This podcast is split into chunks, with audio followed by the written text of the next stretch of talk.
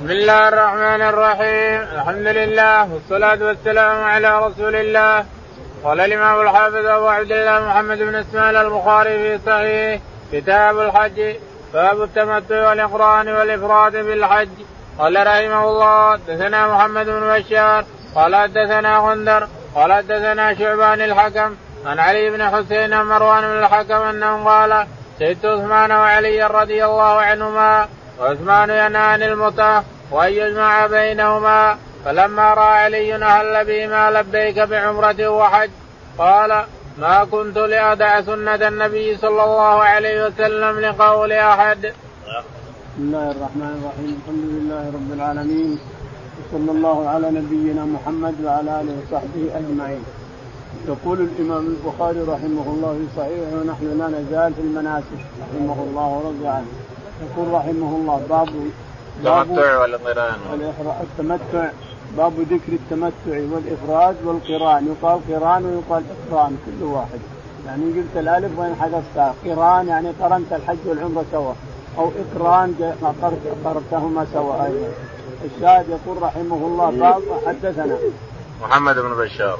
محمد بن بشار بن دار. قال حدثنا محمد بن جعفر. بن جعفر غندر. قال قال حدثنا شعبة. قال حدثنا شعبة. قال حدثنا الحكم بن عتيبة. الحكم بن عتيبة. قال عن علي بن حسين. عن علي بن الحسين رضي الله عنه. قال عن مروان بن الحكم. عن مروان بن الحكم.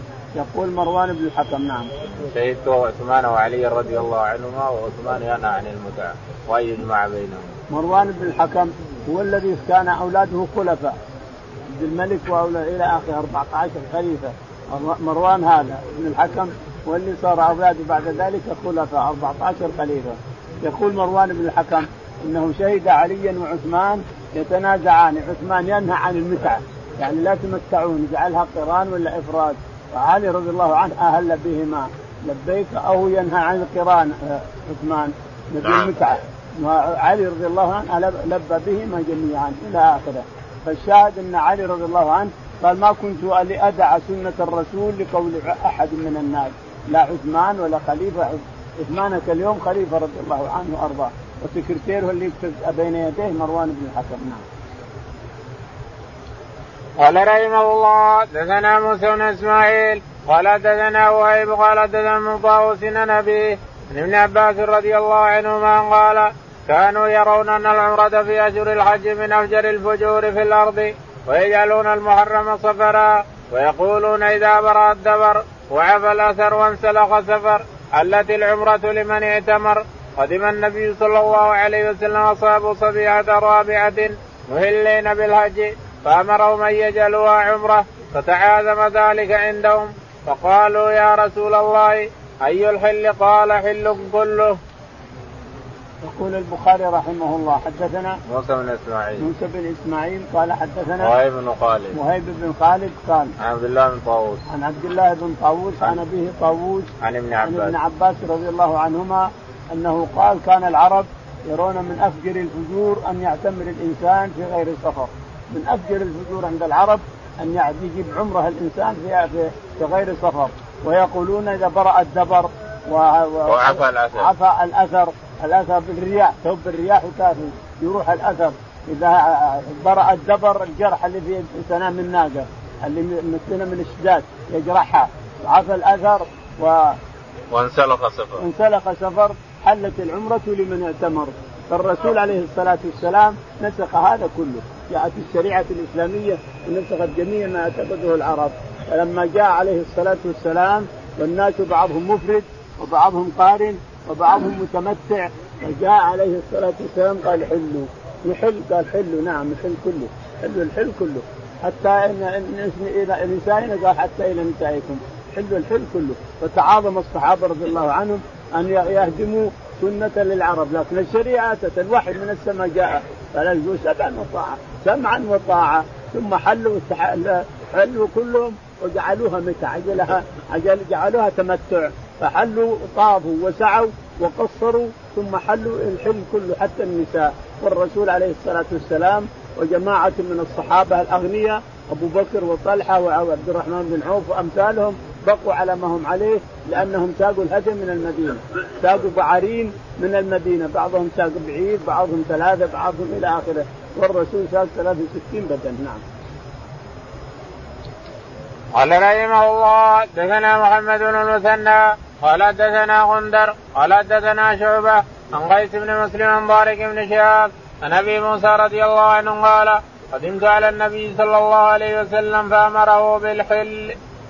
يقول البخاري رحمه الله حدثنا محمد بن المثنى محمد بن المثنى قال حدثنا محمد بن جعفر وبن جعفر قال حدثنا شعبة قال عن قيس بن مسلم. عن قيس بن مسلم عن طارق بن عن طارق بن شهاب عن أبي موسى عن أبي موسى الأشعري رضي الله تعالى عنه قال قدمت من اليمن وهو مهل بإهلال الرسول عليه الصلاة والسلام. فلما وصل مكة وجد الرسول عليه الصلاة والسلام وقابله قال بما أهللت؟ قال اهلت بما أهل به الرسول. قال سقت الهدي؟ قال لا. قال حل. حل التحلل كله. فحل حتى إنه ذكر أمس بالدرس الأمس أن امرأة من بني خيه مشطت رأسه حل التحلل كله. أما علي رضي الله عنه فجاء من اليمن ومعه سبع وثلاثين بدنة. بقى قال ابكى على إحرامه. قال مثل قال أبي موسى. قال أهللت بما أهل به النبي عليه الصلاة والسلام. قال أنا أهللت ولا أحل حتى أنحر هدي فأنت ابكي كما أنت. نعم.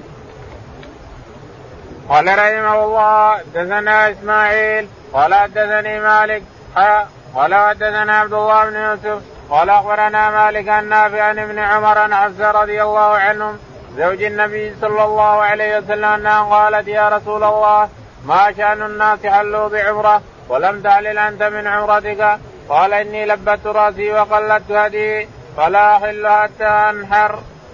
يقول البخاري رحمه الله حدثنا اسماعيل بن أبي أويس اسماعيل بن أبي أويس قال حدثنا مالك قال حدثنا ثم حول السند. ثم حول السند قال قال حدثنا عبد الله بن يوسف. عبد الله بن يوسف قال حدثنا مالك قال عن نافع عن ابن عمر عن نافع عن ابن عمر عن حفصة. رضي الله تعالى عنها أخت عبد الله بن عمر وبنت عمر. قالت يا رسول الله ما شأن الناس حلوا؟ الحلوا بالعمرة والطواف وسعوا حلقوا رؤوسهم وتحللوا وأنت بقيت على ما أنت عليه. قال إني لبت رأسي وما لبت رأسي وقرنت حقي فلا وقلدت هدي. فلا أحل حتى أنحر هدي. يعني انه قلد الهدي من محل ما أحرم. حينما أحرم عليه الصلاة والسلام. أشعر الهدي بالمدس القديمة وبالجلود على وحذا وشق السنام وحذف ثم خلاها تمشي بهذا الشكل. هذه 63 بدنة بهذا الشكل. في الرقاب الخليج فأشعرها عليه الصلاة والسلام وبقت تمشي في الطريق بهذا الشكل حتى وصل مكة عليه الصلاة والسلام ووقف بعرفة ووقفت الإبل بعرفة ثم انصرف من عرفة إلى مزدلفة ثم لا جاء, جاء لما جاء منى صبيحة منى رمى الجمرة قبل أن يحلق رأسه فأمر بالهدي فنحر بيده عليه الصلاة والسلام 63 بدنه عدد سنينه اللي عاش في الدنيا عاش 63 وذبح 63 وأتي بالبقر تسع تسع بقر كلها نحرها عن نسائه. وكل من تمتع بالحج أمره أن يهدي لأن الله ذكر ذلك. من تمتع بالحج فمن تمتع بالحج من تمتع بالعمرة إلى الحج. فمن تمتع فمن تمتع بالعمرة إلى الحج فتحرير فما استيسر من الهدي. فما استيسر من الهدي. اللي استيسر الإنسان من الهدي؟ ما وجدت هدي الإنسان تصوم ثلاثة أيام في الحج يعني في أيام التشريق وسبعة اذا رجعت إلى أهلك الإنسان. إن شئت أن تصومها بمكة لك ذلك وإن شئت تبقى حتى تأتي أهلك وتصوم في بلادك كذلك. وإن لم تصم أيام التشريق لك أن تصوم عشرة أيام وتهدي هديا آخر. اللي ما يصوم أيام التشريق وهو ما معه هدي ولا ذبح هدي ولا صام أيام التشريق فعليه هدي آخر لأنه ترك هديا. ترك واجب من الواجبات ومن ترك واجبا فعليه دم. فهو يصوم عشرة أيام ويذبح هدي آخر مرة. يذبح هدي لأهل مكة. وعشرة يصومها في بلاده. نعم. قال رحمه الله دثنا آدم قال دثنا شعبة قال أخبرنا أبو جمرة نصر بن عران الضبعي قال تمتعت مناني ناس فسألت ابن عباس رضي الله عنهما فأمرني. فرأيت في المنام كأن رجلا يقول لي حج مبرور وعمرة متقبلة. فأخبرت ابن عباس فقال سنة النبي صلى الله عليه وسلم. فقال لي أقم عندي فاجعل لك سهما من مالي. قال شعبة. فقلت لما قال بالرؤيا التي رأيت. يقول البخاري رحمه الله حدثنا آدم. آدم بن أبي إياس. قال حدثنا شعبة. شعبة. قال حدثنا أبو جمرة نصر أبو جمرة نصر بن عمران قال قال تمتعت فنهاني ناس. قال تمتعت فنهاني ناس. كثير من الناس ينهونها ما يعني بعض الناس يفتي ولو ما عنده علم. تنهى عن متعة الرسول أمر بها. فنهاني أناس. يقول فجئت إلى ابن عباس رضي الله عنهما فقال قلت يا ابن عباس أنا تمتعت بالعمرة إلى الحج. قال هديت إلى سنة نبيك. يقول فلما نمت ذلك الليلة رأيت رؤيا جاءني ملك وقال حجة مبرورة عمرة متقبلة وحجة مبرورة. يقول فأخبرت ابن عباس رضي الله عنهما فقال أقم عندي أعطيك من معاشي. أقام عنده حتى صار يلقي, يلقي محاضرات ويلقن الناس. هذا ابن نصر بن عمران ينقل كلام ابن عباس للناس من الجهادي وواحد ثاني ينقل من الجهادي لأن الناس كثروا على ابن عباس فيما بعد نعم. قال شعبة فقلت لما فقال لي الرؤيا التي رأيت. قلت لما يعني أبقاه عنده ويعطيه من معاشه لما يعطيه من ماله لما قال للرؤيا التي يعني رأى أنه من الصالحين أنه رجل صالح من الصالحين حيث بشر بعمرته بقبول عمرته وحجه وهو حج بشر بأن الله قبل عمرته وحجته وهو حج فهذا معناه أنه من الصالحين. بشر بعاجل حسنات نعم. قال رحمه الله دثنا أبو نعيم قال حدثنا أبو شهاب قال قدمت متمتعا مكة بعمرة فدخلنا قبل التروية بثلاثة أيام فقال لي أناس من أهل مكة تصير الآن حجتك مكية. فدخلت على عطاء السبتي فقال حدثني جابر بن عبد الله رضي الله عنهما أنه حج مع النبي صلى الله عليه وسلم يوم ساق البدن معه وقد أهلوا بالحج مفردا. فقال لهم أحلوا من إحرامكم بطواف البيت وبين الصفا والمروة وقصروا ثم أقيموا حلالا. حتى إذا كان يوم التروية فأهلوا بالحج واجعلوا التي قدمتم بها متعة. فقالوا كيف نجعلها متعة؟ وقد سمينا الحج. فقال فعلوا ما أمرتكم. فلولا أني سقت الهدي لفعلت مثل الذي أمرتكم ولكن لا يحل مني حرام حتى يبلغ الهدي محله. ففعلوا. يقول البخاري رحمه الله حدثنا أبو نعيم. أبو نعيم قال حدثنا أبو شهاب. أبو شهاب قال قدمت متمتعا مكة بعمرة. يقول قدمت متمتعا إلى مكة. اسمه عبد ربه. أبو شهاب. عبد ربه. عبد ربه اسمه عبد ربه. قال أنه قدم مكة للعمرة المتمتع. فنهاه ناس قالوا كيف تجيب متعة وأنت الآن متعتك مكية وأنت حجتك مكية. الناس على كل حال ما يخلون الإنسان على كيفه ولا على كل يريد أن يفتي. فالشاهد يقول دخلت على عطاء بن أبي رباح رضي الله عنه. علامة زمانه ذاك اليوم وفقيه زمانه. وقال حدثني جابر رضي الله تعالى عنه أنهم أتوا مع الرسول عليه الصلاة والسلام مفلين بالحج. كل كل الحجاج المهاجرون والأنصار ومن أتى معهم يريد أن يقتدي بالرسول عليه الصلاة والسلام. اهلوا بالحج ولا هل بالحج ولا هل بالقرآن ولا هل كذا. ما ما أهلوا بالعمرة. حتى وصلوا إلى المروة. فلما وصلوا إلى المروة طافوا وسعوا مع الرسول عليه الصلاة والسلام. فالرسول طاف عليه الصلاة والسلام للقدوم وسعى مع طواف القدوم لأجل أن لا يسعى بعد بعد عرفات. فطافوا وسعوا وقصوا رؤوسهم وأمرهم الرسول ان يحلوا الحل كله. قالوا الحل كله يا رسول قال نعم الحل كله.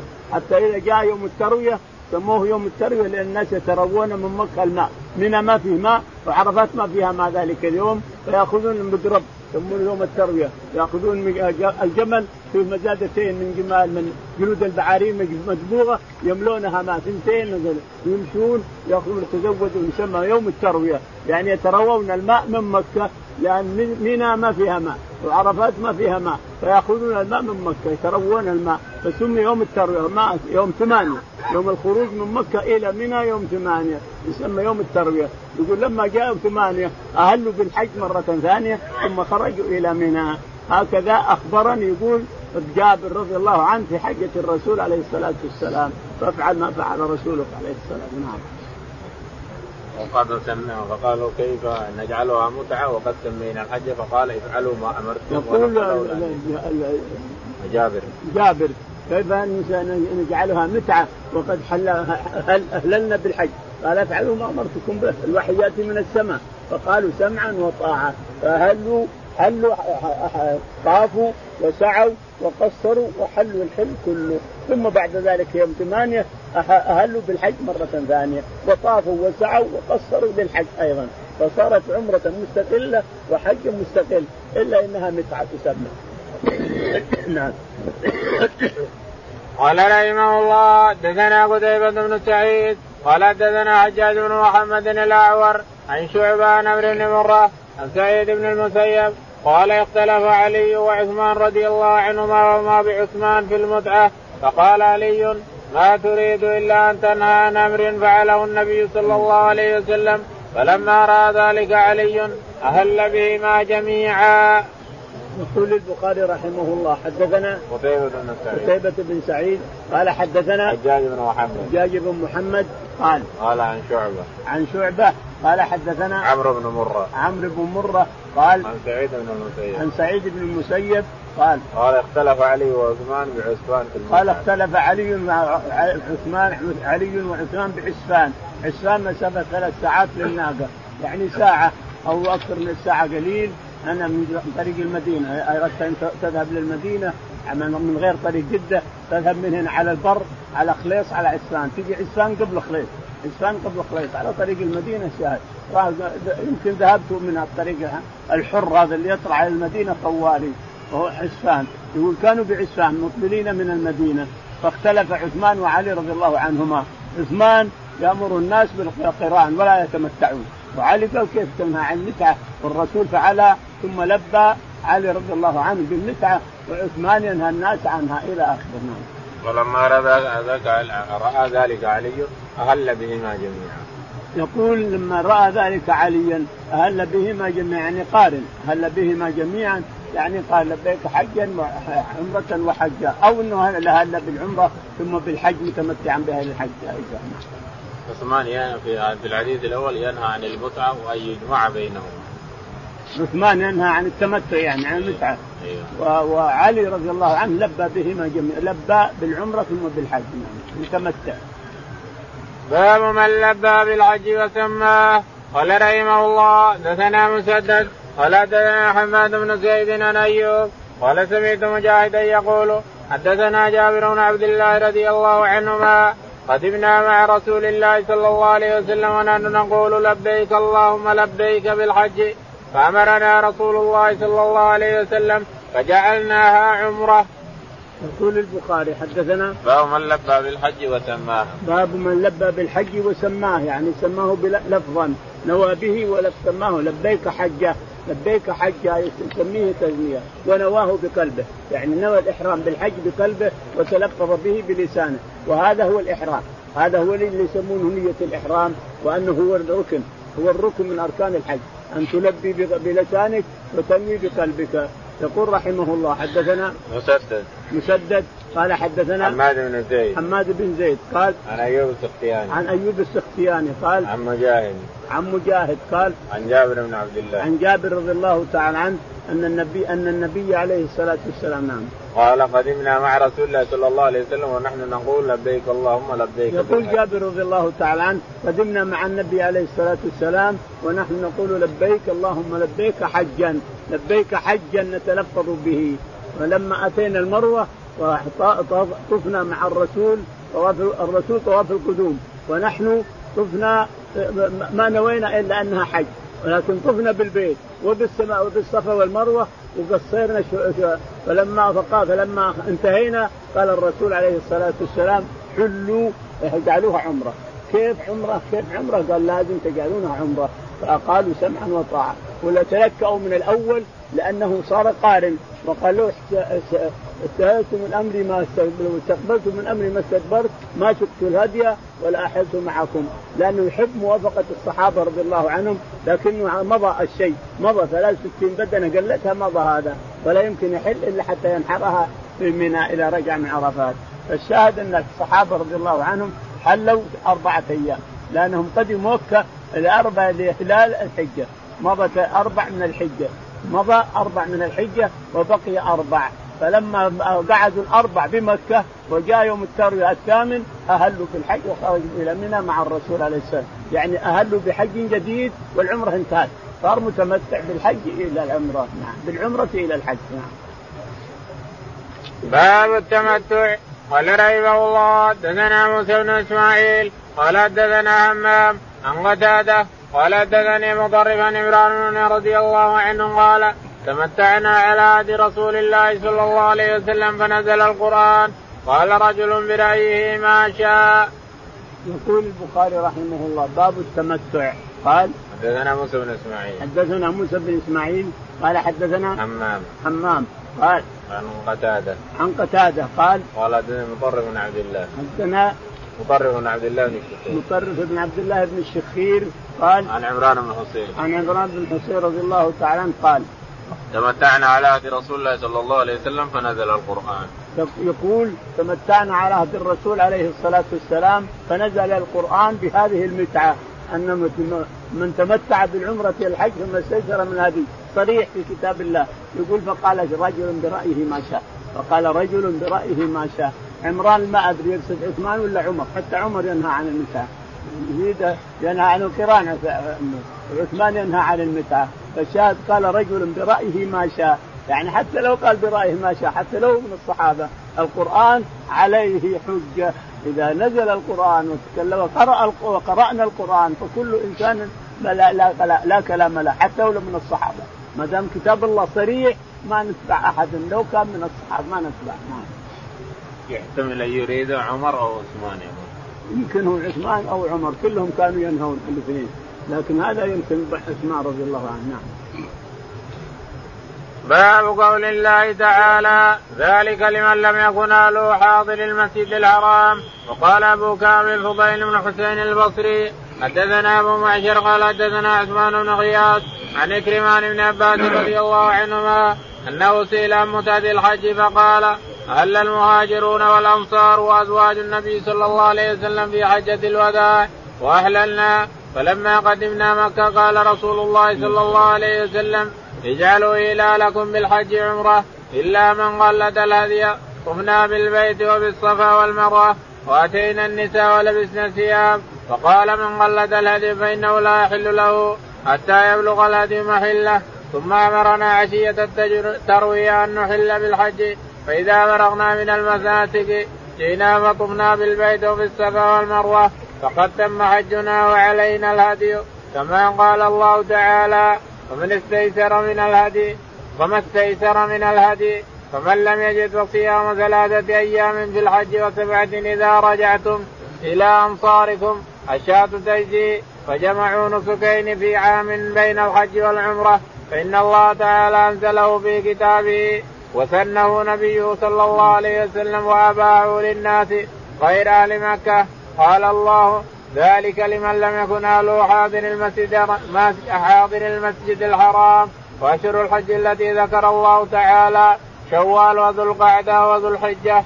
فمن تمتع في هذه الأشهر فعليه دم أو صوم والرفث الجماع والفسوق والمعاصي والجدال والمراء. يقول البخاري رحمه الله باب قول الله تعالى فمن تمتع بالعمرة إلى الحج فما استيسر من الهدي فمن لم يجد فصيام ثلاثة أيام بالحج سبعة إذا رجعتم تلك عشرة كاملة. يقول رحمه الله البخاري حدثنا ذلك لمن لم يكن أهله ذلك لمن لم يكن أهله حاضر المسجد الحرام. يعني أهل مكة حاضر المسجد الحرام إلى إلى ما يكثر فيه الصلاة. يعني إلى إلى ما تقصر فيه الصلاة. يعني إلى جدة يسمى حاضر المسجد الحرام. إلى من هنا يومين الطائف من حاضر المسجد الحرام. إلى ما تقصر فيه الصلاة. يعني يومين كل من حاضر يسمى حاضر المسجد الحرام ما عليه دم لأنه قريب من مكة. لكن البعيدين هم اللي عليهم دم. يقول ذلك لمن لم يكن أهله حاضر المسجد الحرام. ثم قال رحمه الله حدثنا ابو كامل الفضيل أبو كامل الجحدري الفضيل. قال قال حدثنا أبو معشر. أبو معشر زياد عبد الله بن زياد. قال يوسف بن يزيد. يوسف بن زيد بن يزيد. قال حدثنا عثمان بن غياث. عثمان بن غياث. قال حدثنا عكرمة عن ابن عباس. عكرمة عن ابن عباس أنه قال نعم. أنه سئل عن متعة الحج فقال. أنه سئل عن متعة الحج فقال نعم. أهل المهاجرون الأنصار وأزواج النبي صلى الله عليه وسلم في حجة الوداع وأحللنا. يقول أهل المهاجرون الأنصار في حجة الوداع وأهللنا مع الرسول عليه الصلاة والسلام بالحجة. الرسول هل قارنا لأنه جاءه جبريل في الوادي فقرن لأن معه هدي. وهو من وهو من كبار الصحابة وأغنيائهم يقول فأهللنا بالحج وجئنا إلى مكة. هذا كلام ابن عباس. يقول ولما قدمنا مكة قال رسول الله صلى الله عليه وسلم اجعلوا هلالكم بالحج عمرة. يقول فلما قدمنا مكة قال الرسول عليه الصلاة والسلام اجعلوا هلالكم عمرة. يقول فطفنا وسعينا وقصرنا وأحللنا التحلل كله أربعة أيام. ثم لما كان يوم التروية عشية التروية الظهر خرجنا مع الرسول عليه الصلاة والسلام وأحرمنا بحج فخرجنا إلى منى نعم. قال وأتينا النساء ولبسنا الثياب يقول وأتينا النساء ولبسنا الثياب وعملنا الحج كله تحلل الحلم كله إلى حتى النساء أعظم شيء النساء حتى النساء أبيحت لهم نعم. ثم أمرنا عشية التروية أن نحل بالحج. ثم امرنا. أمرنا عشية التروية يعني الظهر، ظهر التروية ثمانيه ثمانية أن نهل بالحج فاهلنا بالحج مفردا، هذه صارت عمرة وهذا حج، صار تمتع بالعمرة إلى الحج نعم. فإذا فرغنا من المناسك جئنا فطمنا بالبيت وبالصفا. فإذا رجعنا من عرفات وفرغنا من المناسك يعني رمينا الجمرة وقصينا عندها أتينا بالبيت وطفنا وسعينا، طفنا بالبيت وسعينا بين الصفا والمروة، يعني إن المتمتع يطوف ويسعى ويقصر للعمرة ثم يأتي من عرفات للحج ثم يطوف ويسعى ويقصر للحج. معنى هذا العمرة مفردة وهذا مفرد إلا إنه متمتع وعليه دم. إذا تمتع في أشهر الحج الثلاثة فعليه دم. ولا أدري الفقهاء رحمهم الله اشترطوا شروط ليس فيها شيء من الأحاديث. إلا أحد يفهم شيء شرطوا أن ينوي التمتع في العمرة أو أثنائها. ينوي التمتع. اذا بغى يحرم ينوي التمتع في أثناء في أول العمرة أو أثنائها هذا من الشروط. ومن الشروط أن لا يسافر بين الحج والعمرة مسافة قصر، أن لا يسافر يعني أنت جئت معتمرا ووصلت إلى مكة وطفت وسعيت وأحللت من عمرتك وبقيت إلى حتى يأتي الحج لا تسافر بين العمرة والحج ولا فلا هدي عليك، إذا رجعت بحج ما ما عليك هدي، يسقط الهدي، وفي سبعة سبعة شروط للهدي لوجوب الهدي عندهم سبعة شروط، إذا ما كملت الشروط هذه فلا هدي عليك، تصير متمتع لا شك، كل من أحرم في أشهر الحج ثم حج من من عامه أحرم بالعمرة في أشهر الحج وحج من عامه فإنه يسمى متمتعا. لكن هل يجب الدم أو ما يجب؟ هذا شيء آخر. يوجبون شروط عليه نعم. وقد تم حجنا وعلينا الهدي. وقد تم حجنا يعني إننا طفنا وسعينا وحلقنا العمرة وطفنا وسعينا وحلقنا للحج وقد تم حجنا وعمرتنا وعلينا الهدي وهكذا كل من تمتع فعليه الهدي نعم. كما قال تعالى فما استيسر من الهدي كما قال تعالى فما استيسر من الهدي فمن لم يجد فصيام ثلاثة أيام في الحج يعني أيام التشريق الثلاثة بعد العيد بثلاثة أيام واللي ما يصومها عليه دم ثاني ومن لم يجد فصيام ثلاثة أيام في الحج وسبعة إذا رجع نعم. إذا رجعتم إلى أمصاركم. يعني إذا رجعتم إلى أمصاركم ما هو لزوم الأمصار؟ لو يصومها مكة جاز لو يصومها بعد ما يرجع من الحج يصوم سبعة أيام جاز نعم. الشاة تجزي. نعم. الشاة تجزي. الشاة تجزي. نعم الشاة تجزي. الشاة من الظان والمعز تجزيك الإنسان هي الهدي. هي الهدي الشاة والظهر أو سبع بدنة أو سبع بقرة. أنت حر الإنسان. تشترك مع ناس بسبع عن هديك أو ببقره أو تشترك بسبع بدنه أو تذبح شاة لحالها أو تذبح عنز أو تيس أو طلي أو شاة. انت حر فجمعوا نسكين في عام بين الحج يقول ابن عباس فجمعوا نسكين في عام واحد في سنة واحدة. نعم. ربنا اللي يسرها ربنا اللي يسر هذه الأمور. وإن الله تعالى أنزله في كتابه وسنه نبيه صلى الله عليه وسلم. الله تعالى وتقدس أنزل هذه المتعة في كتابه والرسول عليه الصلاة والسلام أمر بها. فمن قال برأيه فلا قول له. نعم. نعم والله لا قول له. غير أهل مكة. غير أهل مكة فلا متعة عليهم قال تعالى ذلك لمن لم يكن أهله حاضر حاضر المسجد الحرام. فأهل مكة لا متعة عليهم ولا هدي عليهم. لكن هل يمكن أن يتمتع؟ قد يتمتع وإن كان صوريا تمتع صوري يعني يحرم بالعمره ثم يحرم بالحج يوم ثمانيه تمتع صوري لكن هدي ما عليه هدي. صحيح مكة ما عليه هدي. لكن لو أنه أتى من الآفاق واعتمر ثم هو التمتع. اعتمر بالعمرة ثم طاف وسعى وحلق ثم بقي حتى جاء يوم الترويه خرج إلى عرفات ثم رجع وطاف وسعى وحلق عليه هل عليه دم المكي اللي اهله بمكة تقول له؟ نعم. قال واشهر الحج شوال وذي القعدة هذا أشهر الحج الزمانيه شوال والقعدة والحجة. فإذا أحرم إنسان بعمرة ثم بقي حتى حج سنته فإنه معتمر شاء أم أبى؟ معتمر. عاد كونه يجب عليه دم أو ما يجب هذه مسائل أخرى. لكن من من اعتمر في أشهر الحج شوال أو القعدة أو الحجة اعتمر عمره وحل منها ثم حج من من عامه فإنه يسمى معتمر متمتع شاء أم أبى. فمن تمتع في هذه الأشهر فعليه دم أو صوم. فمن تمتع في هذه الأشهر يعني نوى بالعمرة نوى الحي... نوى العمرة ثم طاف وسعى للعمرة وقص أو حرق ثم بقي في سنة هذه ثم حج في عامه هذا ثم طاف وسعى وقصر فإنه متمتع شاء أم أبى ولكن حدث عند دخول مكة قال رحمه الله حدثني يعقوب بن إبراهيم قال حدثنا ابن عليا قال أخبرنا أيوب النافع أنه قال كان ابن عمر رضي الله عنهما إذا دخل أذن الحرم أمسك عن التلبية ثم يبيت بذي طوى ثم يصلي به الصبح ويغتسل ويحدث أن نبي الله صلى الله عليه وسلم كان يفعل ذلك. يقول البخاري رحمه الله باب الاغتسال من ذي طوى.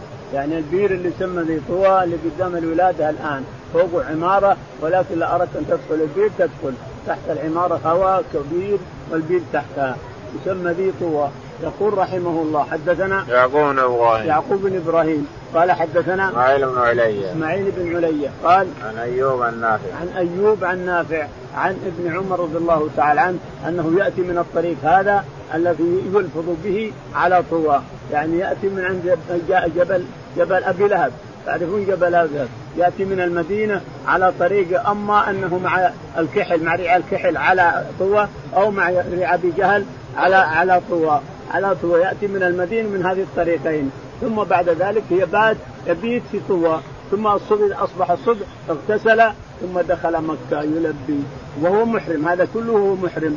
وينسب ابن عمر رضي الله عنه ينسب هذا الفعل إلى الرسول عليه الصلاة والسلام أنه يأتي من المدينة عن هذا الطريق ثم يأتي على طوى ويبات فيها الليلة ثم الصبح يغتسل ويدخل مكة في الصباح عليه الصلاة والسلام. هكذا كان يفعل ابن عمر رضي الله عنه. باب دخول مكة نهارا أو ليلا فأتى النبي صلى الله عليه وسلم بذي طوى حتى أصبح ثم دخل مكة. وكان ابن عمر رضي الله عنهما يفعله. قال رحمه الله دثنا مسدد. قال حدثنا يحيى عن عبيد الله. قال حدثني نافع عن ابن عمر رضي الله عنهما قال. بات النبي صلى الله عليه وسلم بذي طوى حتى أصبح ثم دخل مكة. وكان ابن عمر رضي الله عنهما يفعله. يقول البخاري رحمه الله باب دخول مكة ليلا أو نهارا كل واحد. أنت حر الإنسان انظر الأسهل لك والأرفق بك افعله. كل سنة. لكن فعل الرسول هكذا كما وصفه ابن عمر رضي الله عنه. يقول البخاري حدثنا مسدد. مسدد.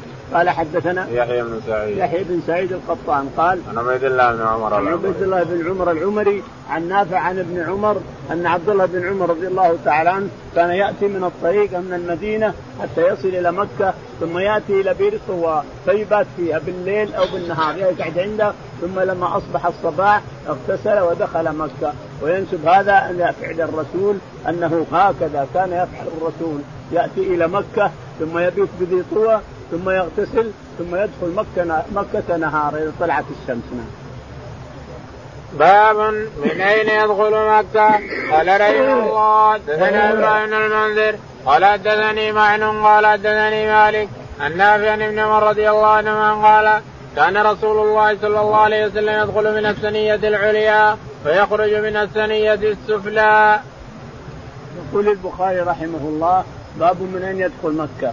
يقول حدثنا إبراهيم بن المنذر. إبراهيم بن المنذر. قال قال حدثنا معن بن عيسى. حدثنا معن بن عيسى. قال حدثنا مالك. قال عن نافع عن ابن عمر. عن نافع عن ابن عمر أن النبي عليه الصلاة والسلام كان يدخل من كذا كذا افتح وادخل. كذا افتح الكاف والدال وادخل. وضم الكاف والدال وضم الكاف. كذا كذا وضم الكاف فقط ومن من حارة الباب يخرج. افتح وادخل واضمم واخرج. فالرسول عليه الصلاة والسلام دخل عام الفتح من كذا ودخل عام حجة الوداع من كذا. يعني تفتح الانسان وتدخل. يعني ريع الحجول هذا الموجود ريع الحجول كان يسمى كذا ويسمى الحجول أيضا. لأن حسان رضي الله عنه ذكرها في الخيل. في الخيل قال تقومها عند الحجول تقومها النساء في غزوه في فتح مكة. الشاهد إن الرسول عليه الصلاة والسلام دخل عام الفتح من كذا ودخل في حجة الوداع من كذا وخرج من كذا يعني من حارة الباب. خرج من أسفل حارة الباب افتح وادخل واضمم واخرج. نعم.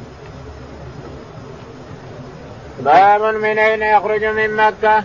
قال رحمه الله دثنا مسدد بن مسرد البصري قال حدثنا يحيى عن عبيد الله النافع عن ابن عمر رضي الله عنهما أن رسول الله صلى الله عليه وسلم دخل مكة من كداء من الثنية العليا التي بالبطاء ويخرج من الثنية السفلى قال أبو عبد الله كان يقال هو مسدد كاسمه قال أبو عبد الله سمعت يحيى بن معين يقول سمعت يحيى بن سعيد يقول لو أن مسددا اتيته في بيته فحدثته لاستحق ذلك وما أبالي كتبي كانت عندي أو عند مسدد.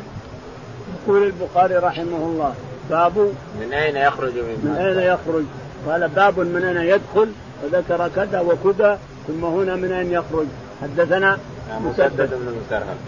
ها؟ مسدد بن مسرهد. ابن مسرهد ابن مسربل ابن مغربل لكن بعضهم أنكر بعض الأسماء التي وردت.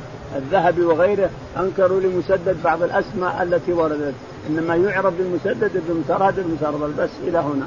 أما مغربل ومطربل هذا كله يقول لغو الشاهد يقول حدثنا مسدد قال حدثنا يحيى بن سعيد. يحيى بن سعيد القطان قال حدثنا عبيد الله بن عمر. عبيد الله بن عمر. عن نافع عن ابن عمر. عن نافع عن ابن عمر أن النبي عليه الصلاة والسلام دخل من كدا وهي الثنية العليا التي تسمى الان رع الحجول وخرج من كدا وهي ثنية السفلى التي تسمى حارة الباب الآن. دخل في عام الفتح ودخل حجة الوداع وخرج من الثنية من هناك إلى آخره. نعم. قال أبو عبد الله كان يقال هو مسدد كاسمه يقول أبو عبد الله البخاري رحمه الله كان يسمى مسدد كاسمه أنه مسدد في الحديث مسدد في الحفظ مسدد في الديانة مسدد في تقوى الله تعالى وتقدس. ولهذا جميع علماء زمانه يثنون عليه ثناء عاطرا. تجد الأمهات الست كلها تروي عنه رضي الله عنه وأرضاه. إلا إنه كتب لأحمد بن حنبل يريد يقول أكتب لي سنة الرسول عليه الصلاة والسلام. فبكى أحمد رحمه الله. قال مسدد ما يعرف سنة الرسول نعم. قال أبو عبد الله سمعت يحيى بن معين يقول سمعت يحيى بن سعيد غطان يقول لو أن مسددا اتيته في بيتي فحدثت. يقول أبو عبد الله سمعت يحيى بن سعيد. يحيى بن معين. يحيى بن معين وأدرك يحيى بن معين البخاري. الله يقول.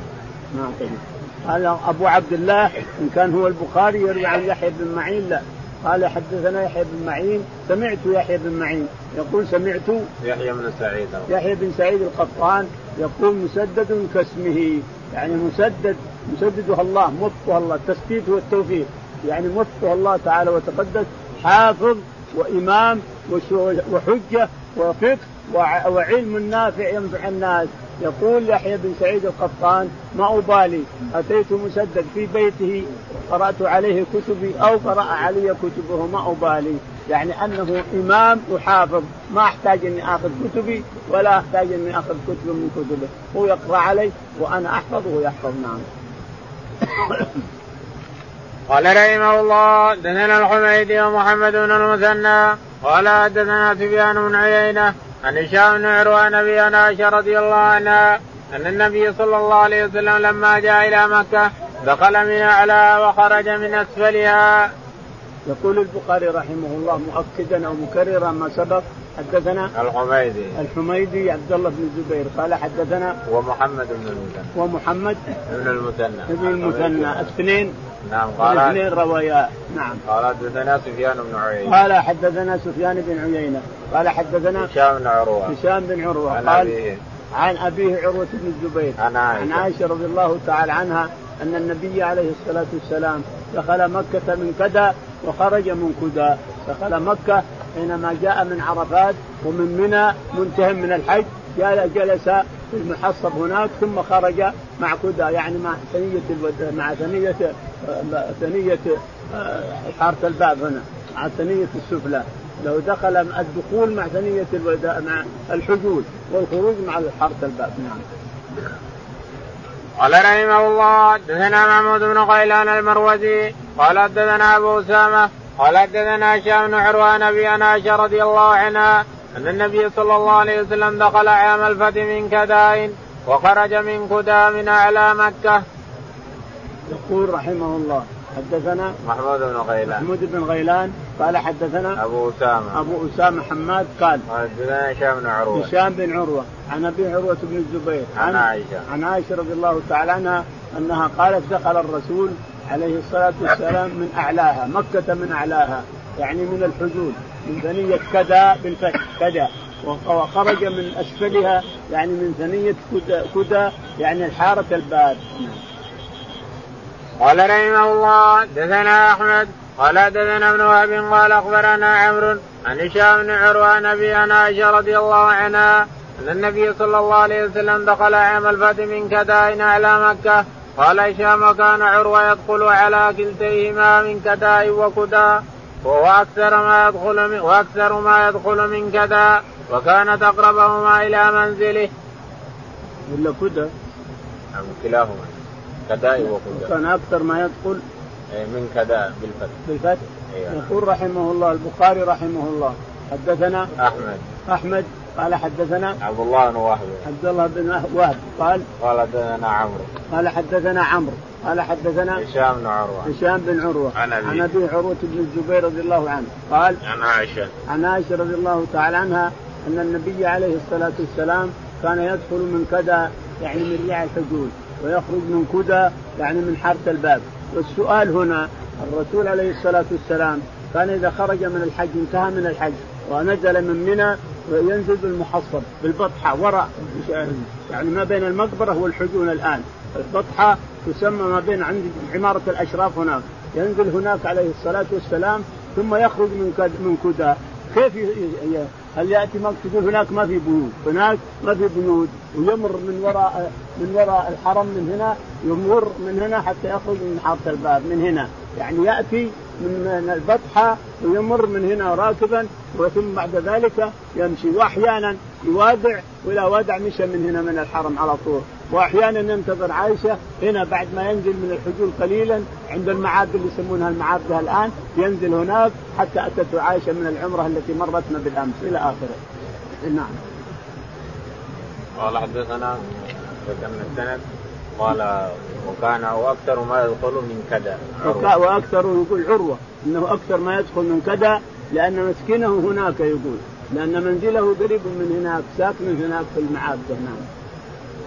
قال رحمه الله حدثنا عبد الله بن عبد الوهاب قال حدثنا حاتم عن هشام عن عروة قال دخل النبي صلى الله عليه وسلم عام الفتح من كذا من أعلى مكة وكان عروة أكثر ما يدخل من كذا.